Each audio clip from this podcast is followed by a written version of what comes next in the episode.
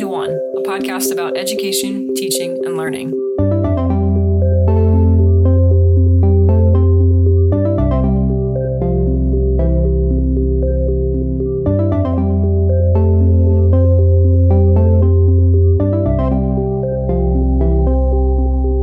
Lord, you have begot me, bred me, loved me.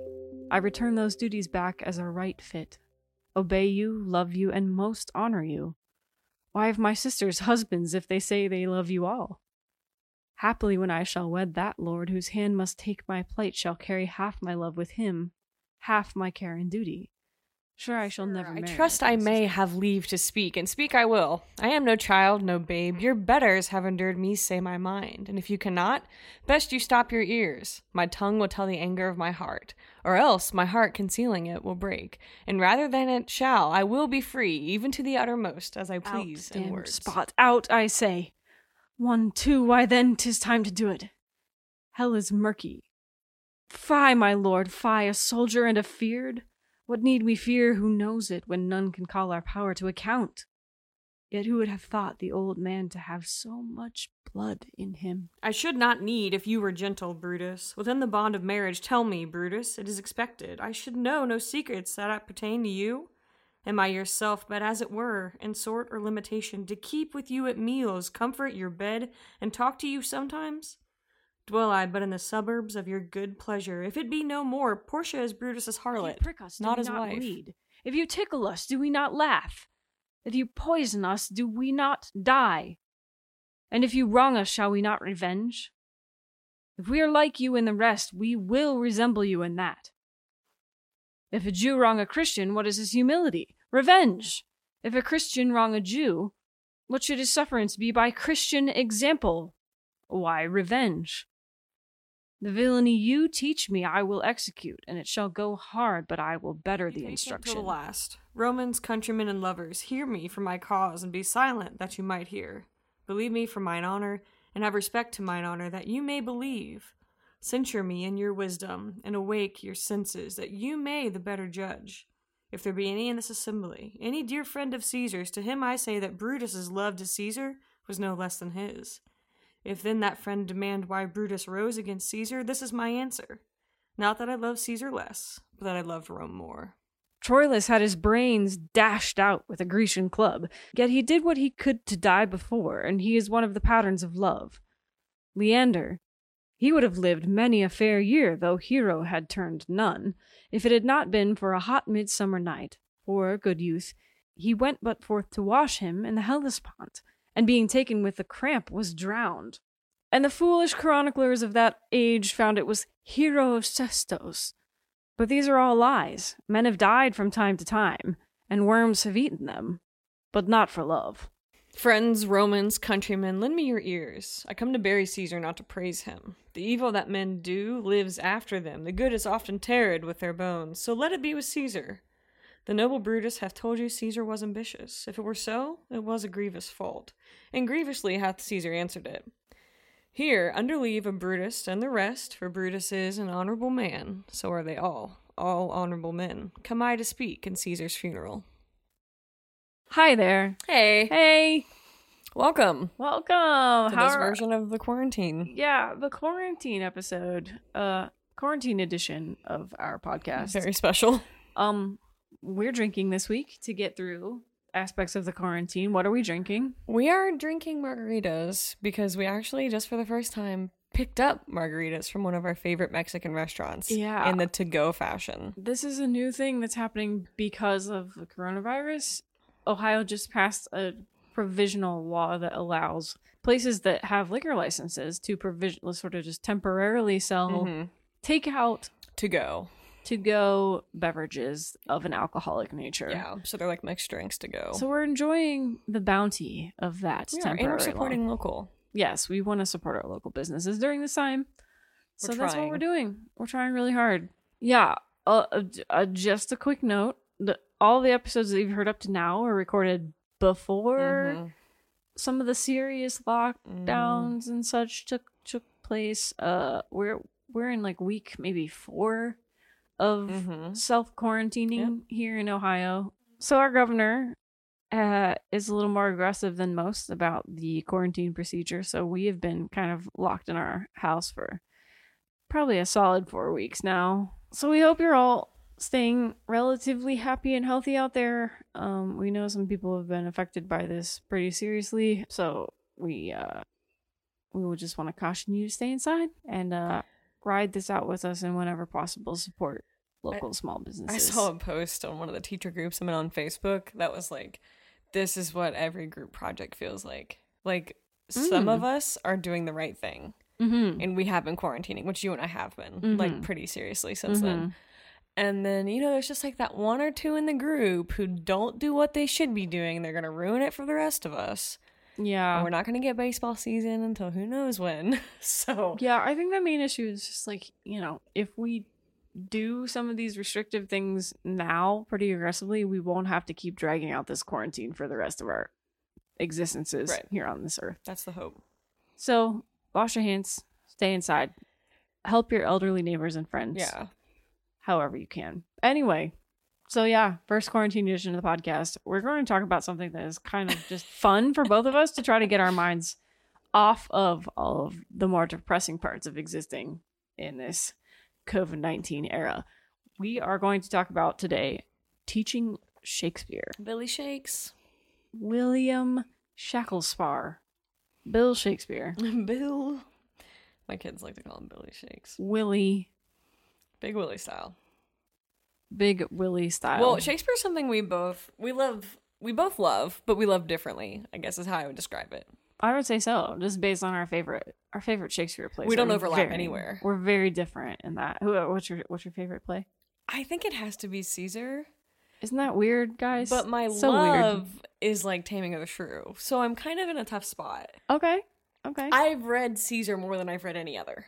Because I've read Caesar, I don't know, 50 times. Just teaching it, not including, you know, any yeah. I've you read it that many times because you teach it? Is Yes, why? Because I've taught it every single year to at least three Right. periods a day for seven years. Yeah, I have no such attachment to any particular play. Um, which is why I mean, I really like Othello. That's probably one I, I should have Yeah, mentioned. I really- I really like Othello. I do really enjoy Othello. That is for sure. That's a good one. Um, some of my favorites are ones that I was reading from at the beginning of the episode. There, uh, my favorites tend to be Lear. Yours are canon, I would I say. really, I really like King Lear. I really like Macbeth even Mhm. better than Hamlet, which everyone always gets that. mad at me for because they're like, No. Hamlet is the best, and I'm like, I like Macbeth better than Hamlet. I I do too, and I I I will say that there is, I'm sure there are measures by which you could say Hamlet is a superior play, but for me, for whatever reason, the tragedy that really resonates, uh, the really the the murdery conniving tragedy anyway is Macbeth. Lear is also a tragedy, but it's it's more about mm, family struggles, I guess. I don't know. Um, I also really like Merchant of Venice, and I adore Rosalind and As You Like It. So that's another one of my one of my favorites. So I do love Lear. I'm just kind of thinking about it now that you're talking about it. But we've just like recently kind of gotten back into Lear though, also. yeah, it's always been one of my favorites. But we did watch the Anthony Hopkins version Oh, so good. recently. And we have Um, the dresser to watch, which we haven't watched yet, but you've Yeah. seen, right, but I haven't. So we've got that on our list for the quarantine. Yep. Well, why don't you tell me about like when did you start? Like how what was your introduction? Like what was it like? What's it feel like? Yeah, I I can remember as far back as middle school, early middle school at some point, reading probably abridged versions of I think we might have actually read Lear in like Oh sixth my grade or gosh, is something. not appropriate. Yeah, I no, it was great. It was it was it was a somewhat abridged version, so it wasn't Somewhat that I I can't What do you leave out? I honestly can't remember, but I just I imagine. I do remember discussing how discussing sibling rivalries and how they can okay. be weird and stuff like that. So you know, there's a there's a way into it for young No, people. there- no, I know. I'm not trying to be Um, dismissive. I just mean but I'm pretty sure that was sixth grade-ish. That might have been Lear, and that might have been the first thing I remember. I mean, my parents are very theatery people, so we had it around and in Yeah, the house before had then. An earlier exposure than I did. Right. But that's in middle school we read that and I think in high school probably every single year in high school we read a at least one Shakespeare play, sometimes more I only that. read, one in high school. Oh, That's what, it. what was the one you read? What do you think? What's everybody reading in high school? Romeo and Juliet. Year. I skipped that in high school, thankfully, because it's You one of my take ninth grade least favorite plays. Yeah. It we is read one of it. That and uh, oh, the only thing I really remember, I won't go too far into this, is the Call the Wild. That also stuck out to me as a ninth grade text. Jack London, folks. Mm-hmm. Nothing like William Shakespeare, but Mm-mm. here we go. Those two things stick out about ninth grade English, though. Is Okay, I I mostly see, meant. I Sorry. see. I remember in ninth grade, I we read uh, uh, The Tempest because I remember very distinctly some tenth graders in that class acting out parts of Caliban, and uh, it was pretty funny. But um, that so that happened in ninth grade. Tenth grade, I guess, was Caesar, Probably right? Caesar. It was Caesar. It's pretty uh, stereotypically. 10th yeah grade. yeah and then after that when things happened it was kind of all a blur i we read hamlet we read macbeth Mm-hmm. Did you read Lear? I don't think we did in high school but i might be Mhm. wrong about that Sure. because i feel as though i would have loved it a lot if i had read it in high school out. one thing that we've talked about on the show before is that shakespeare is the only actually prescribed author in the Mhm. common core standards He's for the only one english. It's the only one that the Common Core says, hey, you need to teach this author. The Mm-hmm. rest of it is completely left up to teachers, the authors that they teach I don't disagree fulfill. with that either. Like, let Yeah. me just be clear. Like, I'm gonna hop on my English, you know, soapbox, but I agree with that. Yeah, yeah. It's the only one. So whoever decided to write the Common Core ELA standards was like, you know what? The one thing that we have to have in here that we make sure everyone Mhm. knows is Mhm. Shakespeare. Yeah. Kind of alongside of that, we've talked about this before, but it, it felt a little weird to read Shakespeare as a high schooler, and I'm sure that I would never, I, w- I would I would have been too proud to admit this at the time, right? But it it it's it's so hard. It's hard as an adult. It's so hard, I struggled with Shakespeare in my masters. right? Yeah, me too. I I Like, it's not easy stuff. It's not a one read kind of event. You know what I mean? Like when you talk about literature, like Shakespeare isn't something you read once and you're like, ah, I understand. Like there's you don't. Like Yeah. if you say you are, then like good for you, but I don't believe you. and you really only have the chance to read it the one time in high school and you kind of you got to cram a whole lot of other things in so you don't necessarily take the time with it that it probably deserves Mhm. but it it is really hard and like i said in high school i would never have said this or admitted it or even necessarily been aware of it but i didn't know what the heck i was reading Oh, i mean I I tried really hard. I tried really hard, but it is difficult. And even in college, I was like, wow. The experience of reading in college was so much different and even in many many ways much better than reading it in high school because I finally understood even just kind of on the basic language like vocabulary level what I was encountering in a Mhm. way that I didn't in high school. But even then, it's still just like every time I read a play, um, Mhm. my my mind is blown all over again by the density and complexity of the, the language. And so it's w- you and I have talked about this separately, but it, a real issue for me with reading Shakespeare is it seems like there's a there's a point that you have to get to where you just kind of understand what is being said before you can even begin to ponder big questions about the Mhm. text you know you just have to Mhm. you just have to understand what they're saying before you can even think Yeah. about I always tell my saying. kids when we do Caesar, because I teach Caesar to my 10th graders. I always tell them that, like, we kind of have to do this in a couple of ways. Like, we're, in some ways, we're reading a different language. Like, how you and I speak and how my 10th graders speak and how William Shakespeare writes, okay, are not the same thing.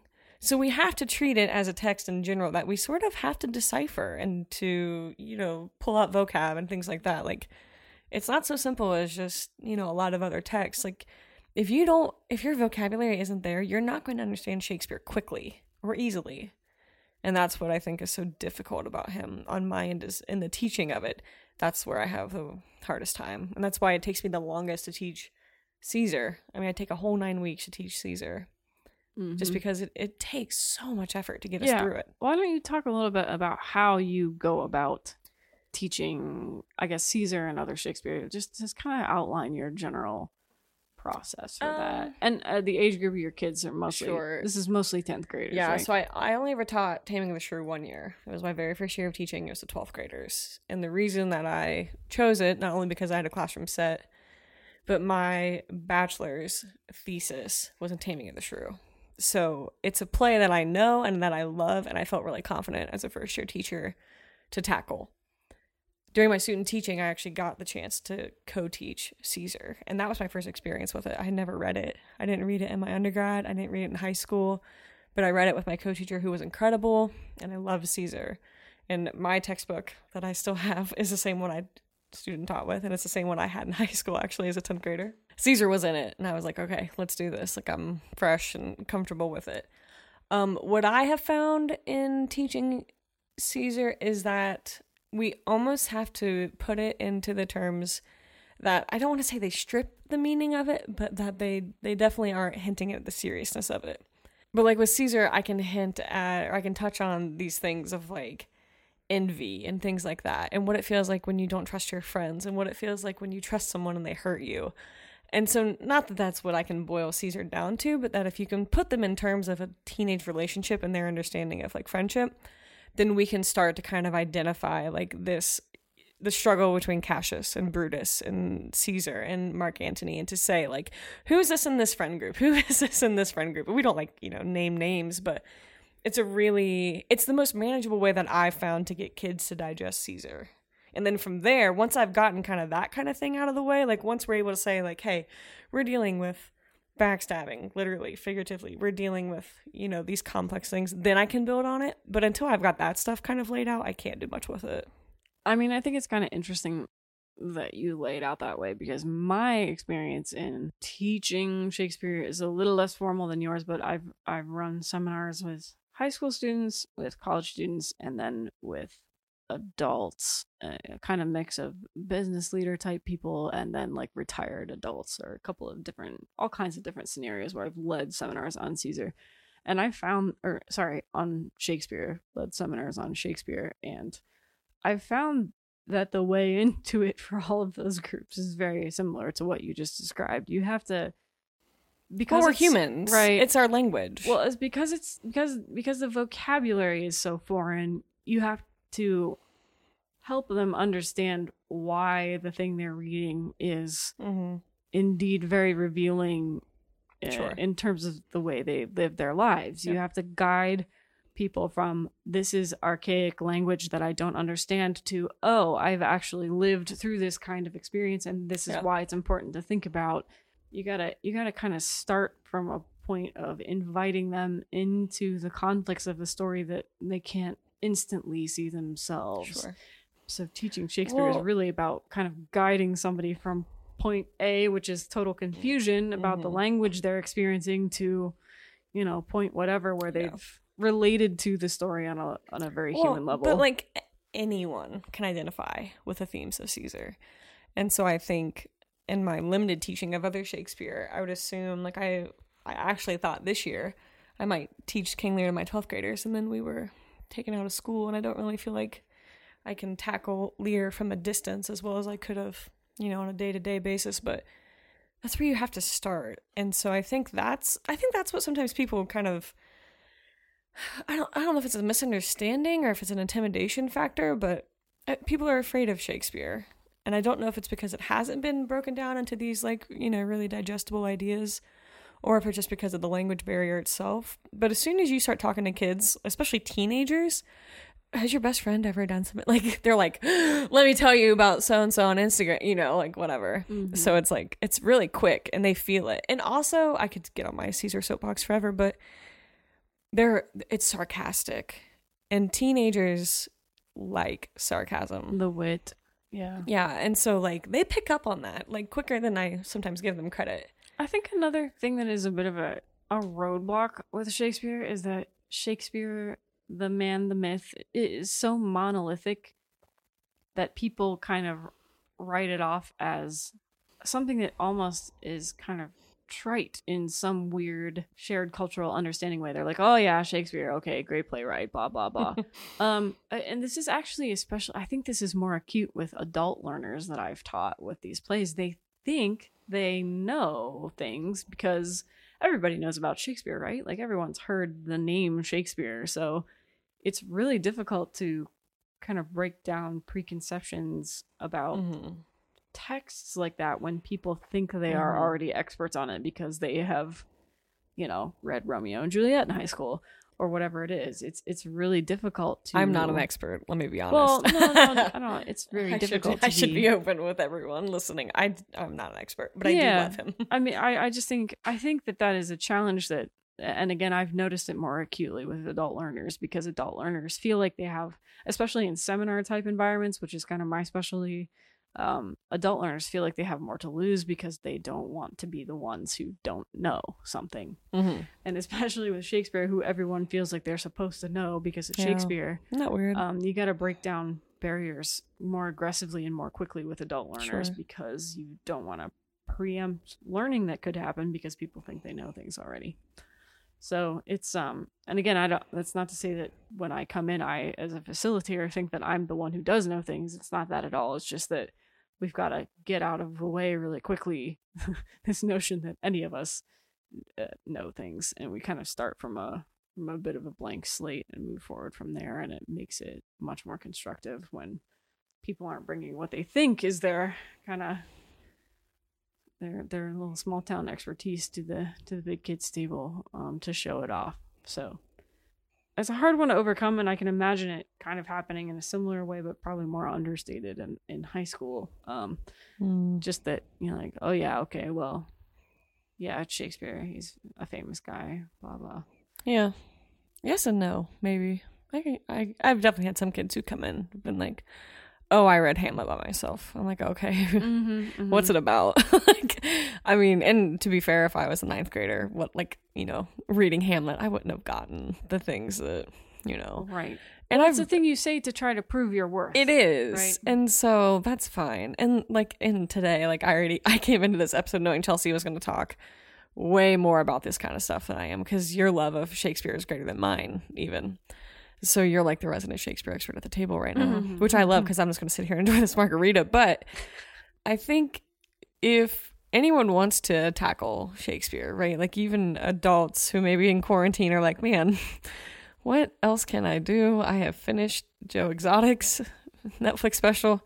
If you can just break it down into like these, and I don't want to keep using themes, but like that's what they are. Like it's it's humanity. Like all of these stories of his, right? Like we can boil them down to sisters or relationships or you know things like that. So Yeah, I do want to add that I think that maybe as you become more familiar, either as a student of or a teacher of Shakespeare, it kind of circles back around to where you started. So you you start in a point of confusion because of the language, Mhm. and then you reach out into these deep themes that Yeah. you're talking about, and then I think after you've reached out and sort of connected with some of those themes, Mhm. then you can circle back to the language that caused Yeah. you confusion in the beginning and you can really enjoy it on a totally different Yeah. level once you understand the basics of what even is going Mm-hmm. on um, and how you can you know as a contemporary learner how you can process you know Mhm. what's going on then then you have what i think is a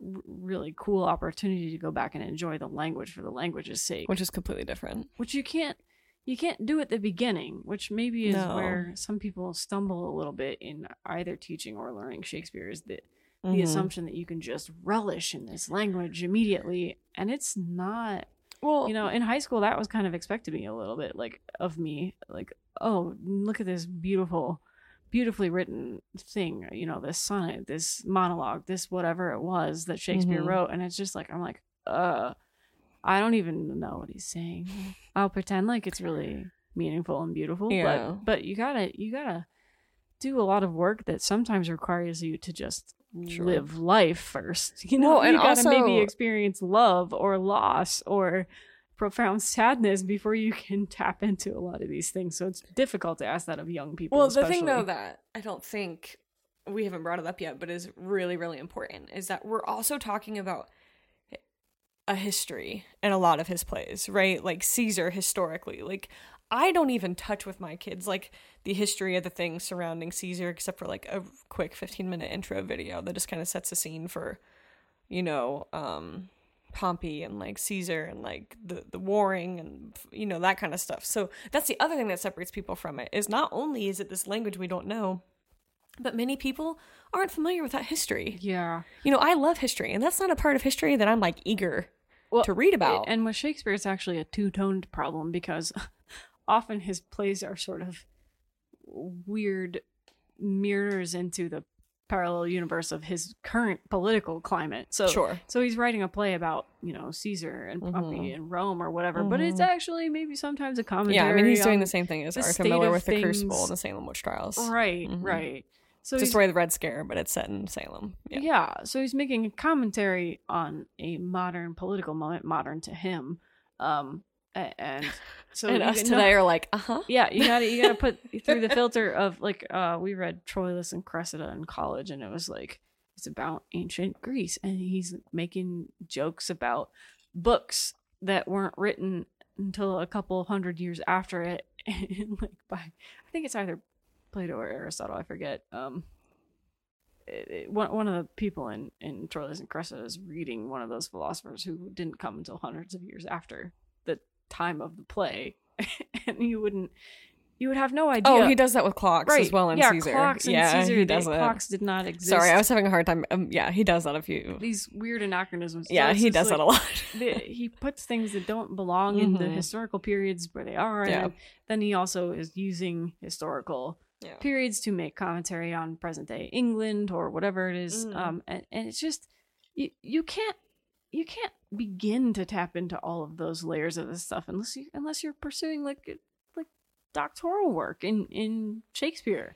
It's just the the stuff that you unlock. But I mean, again, the the stuff that you unlock as you return to these plays over time, which I highly recommend that people do if they're able to, is just like you know what it might have seemed really weird and foreign and boring in high school, but maybe go back to it now and it'll Mhm. seem probably really different. Uh, Mhm. for, for most Or find a great version to watch, which is what I recommend. Yeah, yeah. This this is kind of another one of the questions that we have is like the best way to, uh, especially for kind of middle school and high school, Mhm. mostly high school and or maybe even college age groups. Like, what's Yeah. the best way to have them encounter a text that is primarily that was that was meant to be performed? Yeah. um it's kind of like taking a picture instead of a video of something you know it's like uh, that's that's what it's like to read a play read a text that was meant to be performed. Um i struggle with thinking about how to best first present a text that is not familiar to most people when that text is a play. It's like should we show them a, a you know a performative interpretation of this? Should we just have them read it 1st Mhm. um you brought up a concern with sh- with showing Yeah. performances I don't- first.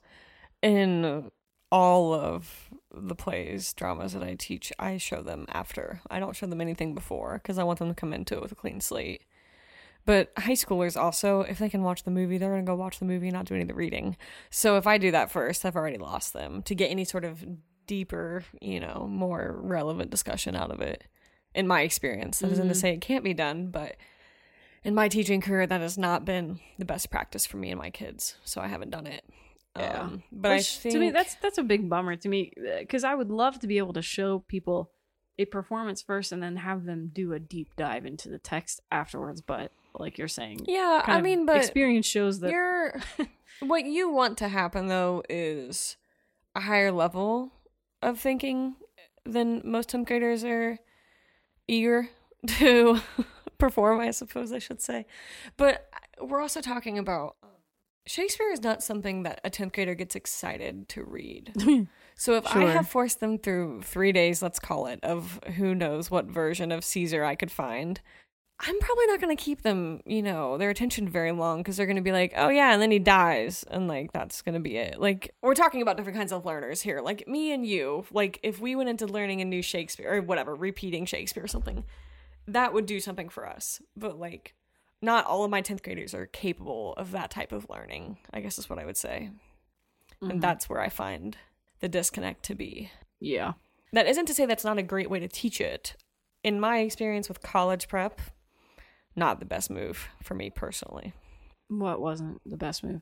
to have them watch it first and then read it out loud. Got you. Got you. Because I I read Shakespeare aloud with him. Like Caesar, I do every single day in my class. We read aloud. We take parts. Like it's a very involved experience. Mm-hmm. I don't do all literature that way, but I do you know Caesar that way. So Yeah. I I think I and I totally understand the concern and I can totally see where if a high schooler thinks they've processed the text because they've seen it in a performance, a taped performance, then they think they're done and they don't need to do further work on it, especially without much extrinsic motivation to do a deep dive. I, I think it's I think it's difficult to motivate people. I, I just I do feel though that there's something there's something that's lost that can only be gained w- when you see a performed a performance of Shakespeare. Um, but a the good concern, yeah, performance Well, of Shakespeare. I was just gonna say the You're being too broad again. No, no, no. The concern that I do have with with my take that it might be nice to show performances first is that it is easy to find bad performances of Shakespeare. I've seen I would some. say there might be more of those than good. Yes. Oh, I'm sure. Statistically, there are probably way more bad performances of Sha- Shakespeare than good. I'm having So a hard time recalling gotta- a lot of good ones right other, now. but the other thing is that even if it's a good performance of Shakespeare, it might be a good performance of Shakespeare that interprets a particular character in a really particular way that you don't necessarily want somebody. I mean, the the example that I always think of is is Shylock in Merchant of Venice, and a lot of performances of Shakespeare have him as this crazy ranting man who it's difficult to be sympathetic with he's demanding his pound of flesh and uh, a sort of retribution for a wrong that was done to him and he's just in in many performances of merchant of venice he's just this ranting angry guy that you can kind of write off but when i i saw a performance of of merchant where shylock was portrayed as being sympathetic and and that particular performance of that character is kind of the only way that I can read that play now and process it. I can't I can't interpret Shylock any other way, which in, a way is limiting. You know, if I never had if I had never seen that, then then maybe I could kind of consider both ways of portraying him. But having seen one that was so uh seen, seen a performance that was so good and so solidified in a particular interpretation of how to do Shylock, um, it would be really difficult for me to Mhm. to kind of accept some of these other ways. So I, I think that it's that's that's a hard thing because even like I said, even when they're good performances, they might cut off some ways of thinking about plays, especially for younger students. They might, you know, kind of prematurely come to the conclusion that this is the way that it has to be because of a particular performance that they saw, Mhm. which I think would be too bad. But it's just it's just a lot to ask of anyone on a on a good day with just one performance. So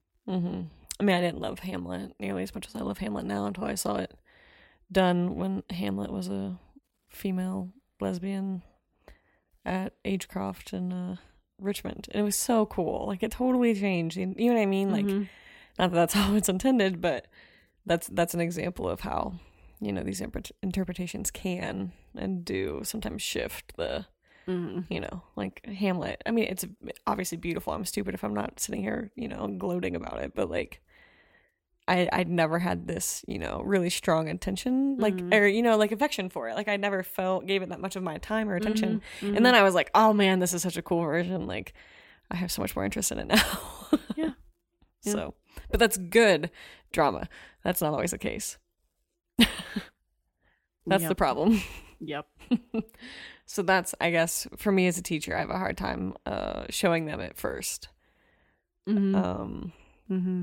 Because Probably more harm than Yeah, good that can yeah. come of that. now like other students different classes probably much different but for me my kids that, that would be best right now How do you generally uh, evaluate kids on their their understanding of Shakespeare? great question no i mean with shakespeare we talk a lot about um conflict obviously So a lot of the evaluations I do of them is based on their writings um, about the types of conflicts. So we're talking about like internal, external, like all of that kind of stuff. So when the kids can identify, in my belief of teaching Caesar, if my kids can identify Brutus's inner conflict and like why conspiring against Caesar was hard but the right thing, that tells me a lot about their understanding of it. Um, if they're able to tell me that Mark Antony is sarcastic in the funeral speech, that tells me a lot about their interpret. You know what I mean? So I do it a lot more in those types of ways than it is like, I don't know.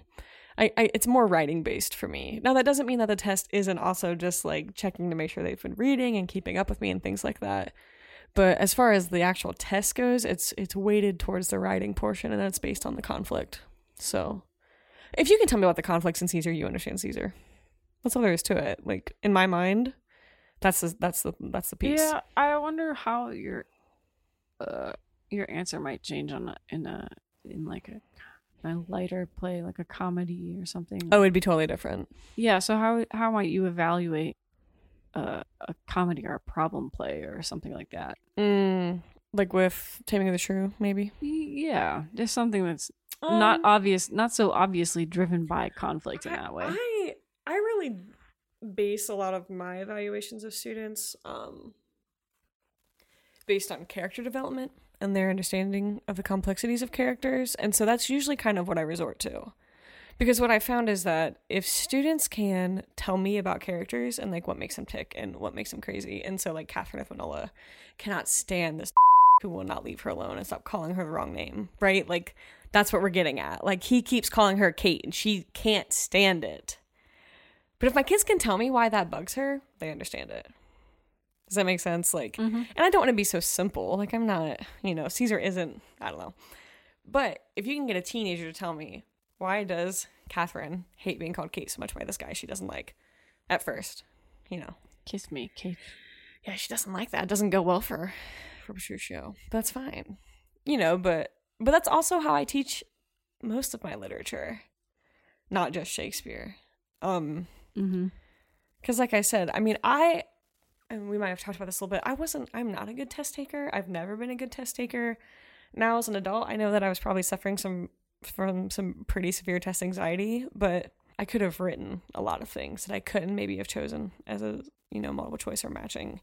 So I try to give my students a lot of those chances, Mhm. um, just as a safety net.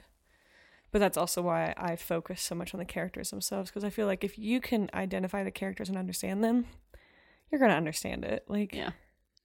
One thing that I've found is a kind of useful tool for evaluating where people are in their understanding of Shakespeare is to have them come up with questions about the text that they think are important to ask. I mean, and usually this is kind of like a essay or writing based exercise, but having them come up with their own questions and Sure. then answering them by means of the text, right? But um but if yeah, I do that, but the kids just ask me for the answer instead. Well, yeah. that's high school in a nutshell. Hey, Miss Day, why does a I mean, a, a lot of the success of that exercise depends on people understanding that there isn't necessarily a right answer, Mhm. um, but just you can kind of judge where somebody is in their understanding based on the sort of question that they ask about Mhm. uh, the text. Yeah. Um, so that's another useful kind of way in in terms of evaluation that I've found over yeah the years. Yeah, and i think i this is kind of i don't know as an educator i hear this question or this statement all the time but like they don't know what they don't know so they don't know what to ask and that's what i see happening a lot of times with shakespeare is like they don't even know what to start to ask to understand it better because he can be so intimidating but i i like that line of thinking i could do that with my seniors the question and them answering it like that's Yeah, definitely something mean, more like I suited said, I- for them i think I, I mean, I think your ability to ask a good question uh, changes and develops over time. It's not something that Mhm. Comes out of the box, and just like our understandings of Shakespeare evolving over time, and how I felt like I thought I knew some things in high school, but having read it in college, I was like, okay, I was a clueless adult at the time, and you know, when I read it now, I feel like, why did I think that in college? That was dumb, you know. So it's like. I think you got to kind of take that into any kind consideration of how to evaluate somebody's understanding of Shakespeare. But uh, but I do, I do like, um, I do like peering into somebody's soul by asking them to come up with their own questions that they'd Mhm. they'd want to pursue about Yeah. a text or something. But yeah, I just with more difficult things that have more difficult language, more impenetrable language on first glance, I that's that's always been a useful tool for evaluation for me. So Sure. let's talk about some of the resources that we've used over Mhm. time to help us when we are teaching or reading Shakespeare. Because there are a lot of cool ones out there. Yeah, that- there's oh my gosh, there's so many resources you could drown in them practically. But for me, with and this is true for a lot of things that I teach, I try to give some historical context to whatever we're reading, just to kind of help put the kids wherever we are. I use a lot of John Green and his brother Hank Green, uh, their YouTube, their YouTube channel called Crash Course, and so this is also fun. They John Green does an incredible video um, for the Roman Empire, but also John Green took a quote from Caesar uh, to name probably his most famous book. So that's also one of the reasons I like it so much And is what's that? because The Fault in Our Stars, Mhm. that we are the underlings. So I like Crash Course. I would recommend Crash Course for any type of learning. I use No Fear Shakespeare, which is um, ran by my student's best friend, Spark Notes. And No Fear Shakespeare is a side by side reading. It's free online. You can order the book on Amazon or wherever you buy books. Um, I have a ton of versions of No Fear Shakespeare for all of his works. But like I said, it's side by side. And so when we get to the funeral speeches, I read each funeral speech just so they can hear it once all the way through. And then I have them all get on a Chromebook, check out No Fear Shakespeare, and then we read the common day translation of it, um, just as a way to really, you know, like those funeral speeches are critical. I try to highlight a lot of um, the bigger, like Cassius, some of his big things Mhm. um, with No Fear Shakespeare. Yeah, uh, there's something a little bit similar, although a bit more academic-y feeling that I've used in the past, and that's the the RSC, the Royal Shakespeare Company's complete works of Shakespeare. That's one of the editions of Shakespeare that I have. It comes with, it's got all the plays and the sonnets too, I think, but it comes with bef- before every play. There's a short kind of very short essay on it. Then there's a box that has kind of key facts, and then uh, like the key facts, it t- talks a bit about just kind of a plot overview, and then it tells you the breakdown of speaking parts, the percentages of speeches, like so who speaks like 22% or 11% or whatever based on the character. tells you the linguistic medium of the play, which is kind of interesting. The percentage of verse and prose tells you dates of publication sources and kind of stuff about the text, the original text, and it so it gives you this high level breakdown and then the RSC also has notes uh, sort of vocabulary notes running along in the footers of each page. So this is more kind of not necessarily for students to share with them but for probably for us as people who are teaching this kind of stuff just to help us because we have limited time in the day to go look things up um it's a really useful Mhm. complete works publication so if you can get your hands on the rsc one i'd highly recommend that it's probably my my favorite way to read shakespeare and we also both talked about um resources from the folger library the folger shakespeare library Mhm. They've got a lot of stuff online. A lot of it's free to help in the, the teaching of shakespeare. One of the things that we've both talked about too is the folger shakespeare library. They have a lot of interesting resources for teachers online. Yeah, and I, if you, especially if you teach English, obviously this is more for you. But I attended uh, the National Council for the Teachers of English this past November in Baltimore, and they had a, a table there, and they're super nice people, and um, they had a lot of really really great resources that you can find online as well in teaching Shakespeare. Um, and they're eager to to have Shakespeare be taught, so I would really recommend their stuff. And they were super fun to talk to. it's And a really cool venue It's yeah, the theater is amazing. Yeah. So I've been lucky enough to I saw Othello at the Folger. And it was Yeah. really great. Really, really cool. but I mean, to hear them talk, they're very eager to, you know, support teachers in teaching it. So, I would, if you're especially at a conference or something like that, and they're there, and especially if you're an English teacher, they there are a lot of places. I mean, they they really go where we are. So definitely seek them out because you're gonna get a ton of stuff, ton of ideas, and you're gonna have a really nice conversation. So I really recommend Folger. And then tell me about this this pop up. My my students love this. It was a former teacher who's since retired, one of my mentors. She gave me when she left teaching a pop-up book of the Globe Theater, and it's probably like a foot tall when it's open.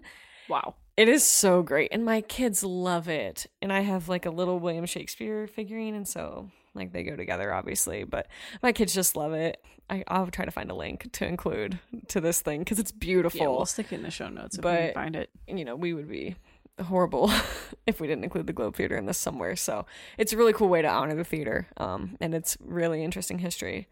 And I mean, who doesn't love a pop up book? It's still one of my favorite things. Cool.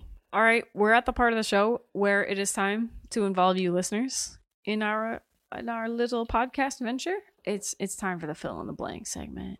Are you ready for this? This is where this is I am where- ready for this one. Yeah, we're we're pumped. Um, we had a kind of a tie with our last episode. We had We did. we had two listeners write in with the correct answer. Mm-hmm. Um, Two of my favorite people. Yeah, yeah. Shout out to our friends who wrote in. Um, we we are going to be sending out stickers to to both of those people who wrote in. So, if you're ready, here comes the next question. All you have to do is write in um, to hello at 16 to 1.com email address. Just send us an email, or you can find us on anywhere on social media and drop us a line there too. But just write in, tell us the answer to the following question, and we will send you a sticker for the show. What's what's the question? You want to read it? What is the name of the acting company to which Shakespeare belonged for most of his life? The acting company. Mm-hmm. What acting company did Shakespeare belong to for most of his life? Mm-hmm. All right. That's the fill in the blank for this week. Go ahead and reach out to us on any social platform or email us and we will send you swag. We can't wait to share these with everyone. So please, please email us. Yep. We have a huge pile of stickers and we need to get them out into the world.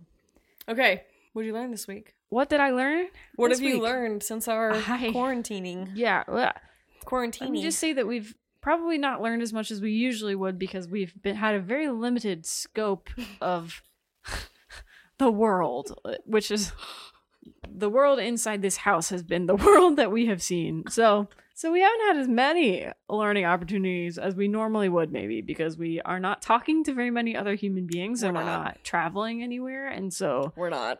it's just it's limited. But We talk okay. to the dog a lot. So so yeah, the dog really appreciates our company. She's so done with this. The cat's even more done. animals are done other We're humans done. are done we're we're all done in this quarantine. we want to see our friends again. yeah but i did learn something and that's that this week yet another press secretary uh, resigned or left or was fired or some combination of those things but i She got a new job. yeah she went back to her old job actually but never mind. She got her old job. She got her old job. But without going too much into the politics of any any of that, what I what I did learn, and I guess I wasn't aware of this because I don't follow it, was that th- this current press secretary n- never held a press conference. it's like in Which the is title. Basically, the job description of the press secretary. What's she to- been doing since last summer? Y- yeah, last summer she came out like June or July or something. Yeah, we this- looked it up, but Stephanie Stephanie Grisham is her name, but she departed the press secretary's office without ever having held a press conference. We're we're starting to watch. Um, Kate and I are watching The West Wing right now. We just started, Mhm. and uh, CJ is our favorite press secretary of all time. But it kind of makes us lament the days when press secretaries could give coherent press secretary. You forgot Sean Spicer. Oh, Sean Spicer. Rip. Dancing with the Stars, Sean Spicer. what I learned is kind of actually in the same vein a little bit. So, couple Do things. Do tell.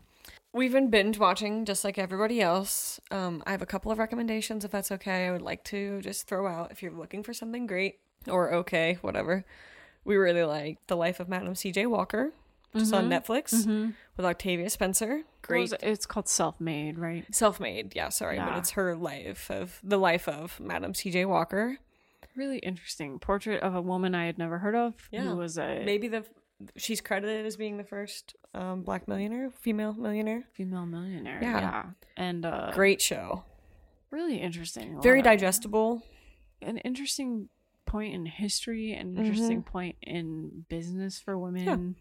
I All like kinds that. of stuff going on. It's really short. It's only about four episodes. I think it was four or five, yeah, four or five episodes, and it's you know less than an hour each. it. I'm You pretty can do sure. it in a day. Yeah, we did it in a day. As Especially we all do. in the Corona times, you can do it in a day. So uh, we like that. Yep. We liked uh, what we like so far is uh, Little Fires Everywhere, which is on Hulu. yeah, it that show weirds me out a little bit, but I like it. I think. And you know, by the time this comes out, there'll be an additional episode. But we like what we've seen so far. It's Kerry Washington, who we love, from Scandal, who we couldn't love more. an really. American Son we saw. We saw her live on. Broadway. Incredible. We were like ten rows back from Kerry Washington's Sweat. It was so close. Um, and Reese Witherspoon, who I love. so anyways, those are two good recommendations. But my what I learned, one of the first things that we binged was Designated Survivor, which is Kiefer Sutherland playing the Designated Survivor. The president. It's on Netflix. yeah. And I actually, in my government class, I missed this somewhere, but I didn't realize when they held the State of the Union that there was a designated survivor. And so the whole premise, not to give it away, is that Kiefer Sutherland is chosen as a designated survivor uh, during the State of the Union. There- there's an attack. He's the only one who survives the the Mhm. attack, and he becomes the president Yeah. because he is the designated survivor. Yeah. very interesting. Yeah, I did have to learn that in government class because I had Yeah. to I had to watch the State of the Union one year and write down who the, the Who was missing? survivor. Yeah. Yeah, like it was I like didn't know Secretary of that. the Interior. or It something. makes total sense. And this Uh-huh. guy was HUD. Mhm. like Tom Kirkman, this character, he was HUD, so that's why he wasn't there. Um, but can I just say one thing really quickly Of course, before we end this? please do. Um, teachers right now are like, we're really struggling, and this has been a super emotional time. I'm getting a little choked up just talking right now. It's been hard. Like this coronavirus stuff has been really difficult, and I've been talking to my coworkers and my friends, and like we're all sort of struggling because this is the sweet spot of the school year. Like this is what it's all about. Like May, you know, like it's, it's prom, it's graduation, it's all of our things. But like March and April, April is like it's my favorite time. So like first of all, if any of my students listen, which I know some of them do, I hope you know that we all miss you and that we hope you're taking care of yourself. But also for like other teachers and for parents who are being teachers for the first times because they're home with their kids and they're struggling with devices and internet and everything else. Like I, we should all be on the same team. We should all be trying to do the best for you know our kids. We should all be trying to take care of them. Um, we're trying to provide meaningful learning so that the gap to next year is as small as possible. Um, we're not trying to, you know, and I say we because I see a lot of people I know posting about their frustrations, and I can only imagine how hard it would be with multiple kids at home to try to work and teach them all at the same time. Um, but we're all like doing our best out here, and I think that's all we can ask. And so, if you're a teacher, you should be teaching with the most kindness and compassion that you've ever had, Yep. and forgiveness. Keep being the heroes that you are. And if you're a parent, man, you're doing a great job. And we miss you, and we hope you're back soon. I want to see my kids again. I want to see my seniors before they go. So I hope we can all be healthy. I hope we all stay home Yeah. where we belong right now. Stay home and be healthy. So Is that it? thanks for listening. It is not the fashion to see the lady, the epilogue, but it's no more unhandsome than to see the lord, the prologue. If it be true that good wine needs no bush, 'tis true that a good play needs no epilogue. Yet to good wine they do use good bushes, and good plays prove the better by the help of good epilogues. What a case am I in, then, that am neither a good epilogue nor cannot insinuate with you in behalf of a good play? I am not furnished like a beggar, therefore to beg will not become me. My way is to conjure you, and I'll begin with the women. I charge you, O women, for the love you bear to men, to like as much of this play as please you. And I charge you, O men, for the love you bear to women, as I perceive by your simpering, none of you hates them, that between you and the women the play may please. If I were a woman, I would kiss as many of you as had beards that pleased me, complexions that liked me, and breaths that I defied not. And I am sure as many as have good beards or good faces or sweet breaths will, for my kind offer, when I make curtsy, bid me farewell.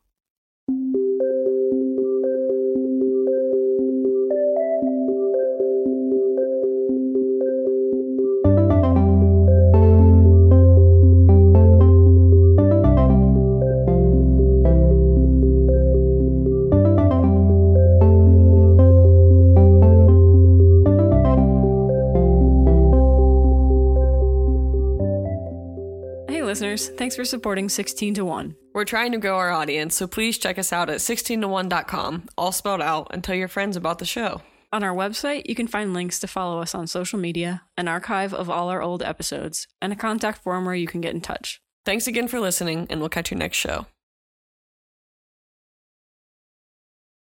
So I've officially reached that level of boredom in my quarantine